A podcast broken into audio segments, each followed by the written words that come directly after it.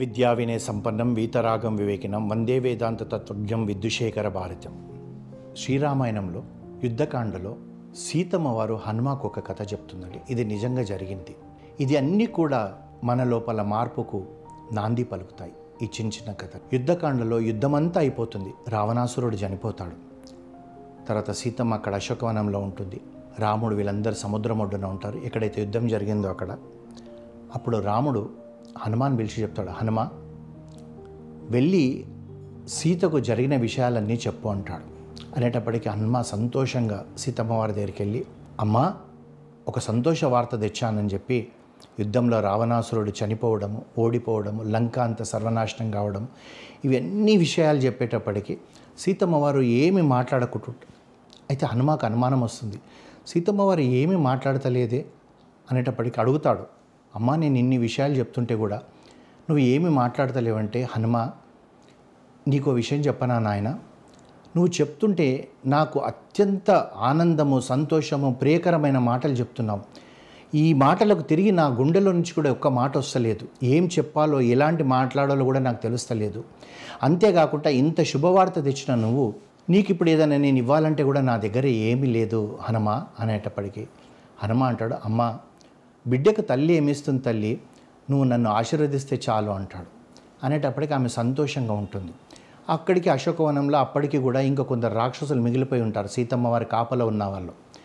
వాళ్ళందరిని చూసేటప్పటికి హనుమాకు గుర్తొస్తుంది. ఎప్పుడైతే మొట్టమొదటిసారి సీతమ్మ వారిని వెతుకుతూ లంకకు వచ్చినప్పుడు తాను చెట్టు మీద కూర్చున్నప్పుడు ఈ లంకలో ఉన్న ఈ స్త్రీలందరూ రాక్షస స్త్రీలు సీతమ్మ వారిని అనరాని మాటలని ఎంతగా దుఃఖపడతారో అంటే అంత దుఃఖపడతారు.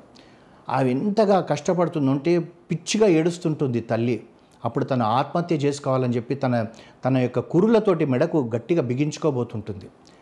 అట్లాంటి అవన్నీ గుర్తొచ్చేటప్పటికీ అప్పుడు హనుమ అంటాడనమాట అమ్మా తల్లి నువ్వు ఒకసారి అనుజ్ఞ ఇస్తే వీళ్ళందరూ నిన్ను ఎంతగా ఏడిపించారో నేను చూశాను తల్లి. నేను ఒక్కరోజు చూస్తేనే నాకు ఇంత మగిసిలిపోతుంది సంవత్సరం పొడవు నిన్ను వీళ్ళు ఎంత కష్టాలు పెట్టారో నాకు తెలుసు తల్లి. ఒక్కసారి నువ్వు అననేవి వీళ్ళందరినీ నేను చంపేస్తానంటాడనమాట. అనగానే సీతమ్మ వారు చిన్నగా నవ్వుతూ ఒక మాట చెప్తుంది. హనుమ వాళ్ళు స్వయం నిర్ణయంతో నన్ను కష్టపెట్టారా? వాళ్ళ ప్రభువు దగ్గర పనిచేస్తూ నన్ను కష్టపెట్టారా అని అడుగుతుంది. వాళ్ళు స్వయంగా నా మీద ఏ ద్వేషం లేదు కానీ వాళ్ళ ప్రభువు మాట వినాలి. వాళ్ళ ప్రభువు దగ్గర ఉద్యోగం చేస్తున్నారు. వారి దగ్గర జీతపత్యాలు తీసుకుంటున్నారు. కనుక ప్రభు ఏది చెప్తే వాళ్ళు చేయాలి. వాళ్ళ స్వతంత్రులు కాదు. వాళ్ళ ప్రభువు చెప్పాడు కనుక వాళ్ళు చేశారు. కనుక హనుమ వాళ్ళని మనం ఏమి చేయొద్దు అని చెప్పి నీకు ఒక కథ చెప్తానంటారు. అని ఏం చెప్తుందో అంటే ఒకరోజు అడవిలో ఒక వేటగాడు అడవిలోకి వెళ్ళాడు వేటాడడానికి. అయితే అతను వేటాడుతున్న సమయంలో ఒక పులి ఈ వేటగాడిని చూసింది. అంతే ఆ పులి వేటగాడిని చంపడానికి ప్రయత్నం చేసేటప్పటికీ వేటగాడు పరిగెత్తుతున్నాడు పులి అతని వెనుక పరిగెత్తుతుంది ఇతను పరిగెత్తుతున్నాడు పులి పరిగెత్తుతుంది. వెళ్తూ వెళ్తూ పరిగెత్తుతున్న సమయంలో ఒక మహావృక్షం కనబడుతుంది వేటగాడికి. అతను వెంటనే ఆ వృక్షాన్ని పట్టుకొని పైకి వెళ్ళిపోయి ఒక కొమ్మ పైన కూర్చుంటాడు.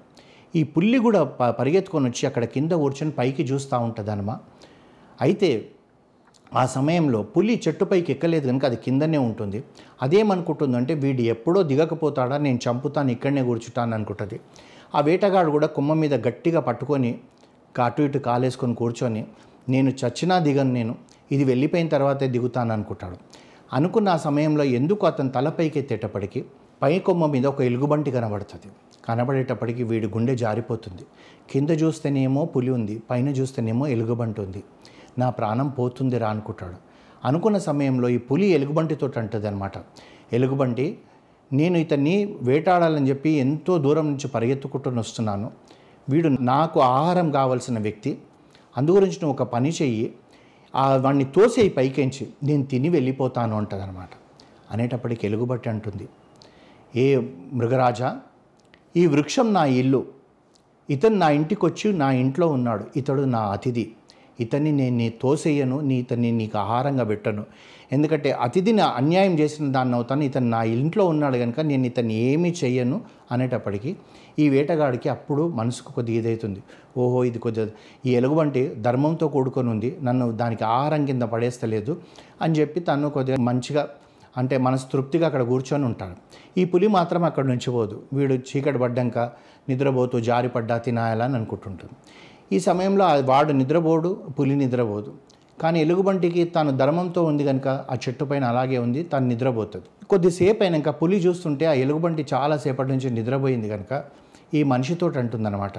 ఓ మనిషి నేను నిన్ను చంపాలని పరిగెత్తుకొని వచ్చాను. నువ్వేమో చెట్టు పైనకి ఎక్కి కూర్చున్నావు. నాకేమో ఆకలి అవుతుంది నేను ఇప్పుడు నా ఆకలి తీర్చుకోవాలంటే నాకు ఒకటే ఒక దారి ఉంది.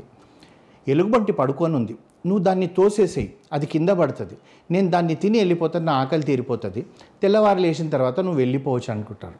అంటే మనిషి చూడ్డానికి మనిషిగా ఉంటాడు కానీ క్రూరమైన జంతు స్వభావం గలవాడని చెప్పి కూడా మనకి ఇక్కడ అర్థమవుతుంది.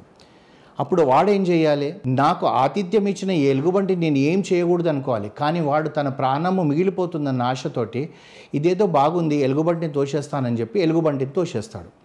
ఎలుగుబంటిని తోసేస్తుంటే అది పడుతూ పడుతూ ఏం చేస్తుందంటే రెండు చేతులతో ఇంకో కొమ్మ పట్టుకొని మళ్ళీ పైకి ఎక్కిపోతుంది. అప్పుడు వీడికి భయం మొదలవుతుంది. నేను ఉన్న దగ్గర ఉండక ఈ పులి మాటలు నమ్మి దాన్ని తోసేసిన. ఇప్పుడు తప్పనిసరిగా ఎలుగుబంటి ఏం చేస్తుంది? వరే నీకు నేను ఆతిథ్యం ఇచ్చి నా ఇంట్లో పెట్టుకుంటే నువ్వు నన్ను చంపాలని చూసావు కనుక అని చెప్పి అది నన్ను తినేస్తుంది అనుకుంటుంది. అనుకున్న వెంటనే ఈ పులి ఏమంటుందంటే ఆ యొక్క ఎలుగుబంటితోటి ఎలుగుబంటి చూసావా? ఈ మనుషులు ఎలా ఉంటారంటే ఇలా ఉంటారు. వాళ్ళ ప్రాణరక్షణ కొరకు మనల్ని మనకే ఆహారం కింద పెట్టేస్తారు. ఇప్పటికైనా ఆలస్యం కాలేదు వాడిని తోసేసేయి నేను వాడిని తిని వెళ్ళిపోతా అంటది. ఆ ఎలుగుబంటి ఒక మాట అంటుంది. ఇవన్నీ కూడా మనకు జీవితంలో మనకు గుణపాఠాల కింద తీసుకోవాలి. అప్పుడు ఎలుగుబంటి ఏమంటుందో అంటే వాడు చేసిన పాపం వాడికే ఉంటుంది. వాడు నా ఇంట్లో ఉన్నాడు కనుక నేను వాడిని తోసేను వాడు చేసింది పాపమే. వాడికి ఎప్పుడో వాడు ఆ కర్మ అనుభవించే రోజు వస్తుంది. నేను మాత్రం అతన్ని తోసేయను.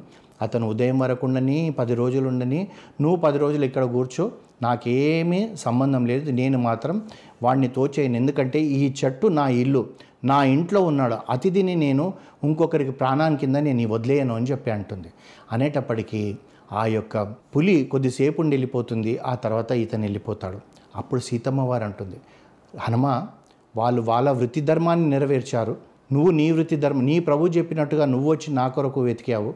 వాళ్ళు వాళ్ళ ప్రభు చెప్పినట్టుగా నన్ను హింస పెట్టారు. వాళ్ళ కర్మ వాళ్ళది వాళ్ళ పాపం వాళ్ళది. మనం ఎందుకు దాని గురించి ఆలోచించాలంటది. కానీ ఇక్కడ మనం నేర్చుకోవాల్సిందంతా కూడా ఏంటంటే సరే మనకి ఎవరైనా అన్యాయం చేశారనుకోండి మనం శారీరకంగా దృఢంగా ఉంటే వాడిని మన శరీరంతో వాడిని కొట్టో చేసో ఏదో చేస్తాం. వాడి కాళ్ళు విరిచేయడమో ఏదో చేస్తాం. మనం శారీరకంగా దృఢంగా లేము. ఎదుటివాడు శారీరకంగా దృఢంగా ఉంటే మనం అప్పుడు ఏం చేస్తాం? మన ఆలోచనలు ఉంటాయి.